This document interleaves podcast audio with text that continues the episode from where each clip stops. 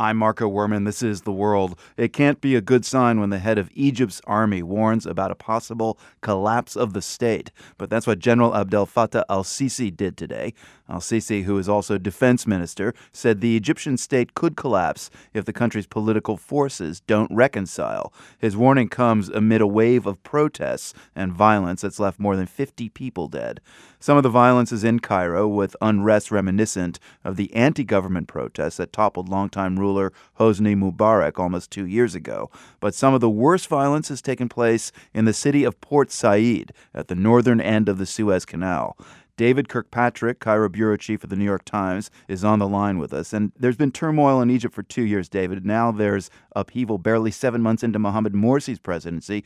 Uh, tell us what the situation in the country is like right now. What do you see is happening? You know, the defense minister was, in one sense, stating something that we all already know, which is there's a rising tide of lawlessness in Port Said. It's probably correctly termed anarchy. And there's problems here in Cairo, too. You know, in Cairo, there's been street fighting sporadically since the revolt against Hosni Mubarak two years ago.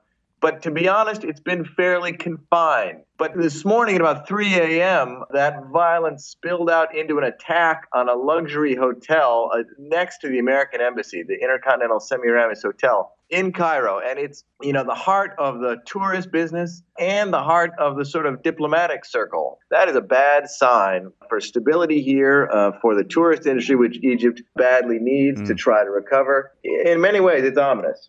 Now, David, you've returned from Port Said today. Tell us what you saw this morning on the streets there. Is it different from what's happening in Cairo? Yeah, it, it's very different. I mean, in Cairo, you have, again, rel- still relatively localized anti government protests. In Port Said, the whole city has risen up and thrown off the police. The police are cowering inside their stations, nightly battering mobs of protesters that attack them. Last night, they were firing live ammunition uh, fairly indiscriminately into the streets. This morning, I went to the site of one of those battles to follow up, and I saw bullet holes in some metal trash bins, uh, found bullets on the street, and also saw a number of bullet holes in the side of the police station. Uh, last night, after I'd returned to the safety of a hotel, I could hear the automatic weapons from my hotel room. So that's a sign that things were really getting out of hand.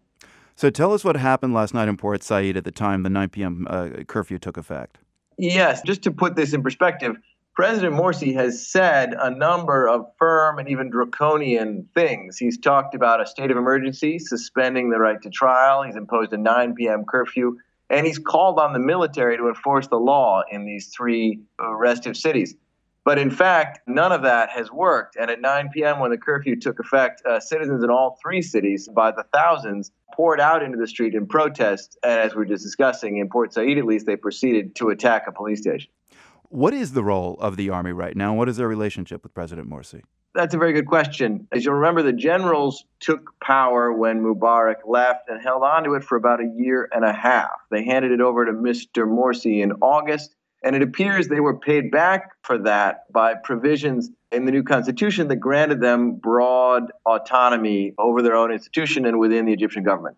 So now President Morsi calls on the military to help police the streets, but is he really directing the military or asking them nicely? We don't know. Uh, and then the following day, the defense minister warns publicly that unless the civilian political leaders get it together, things are sliding towards anarchy. Is he warning Morsi or just reporting the news? Again, we don't know.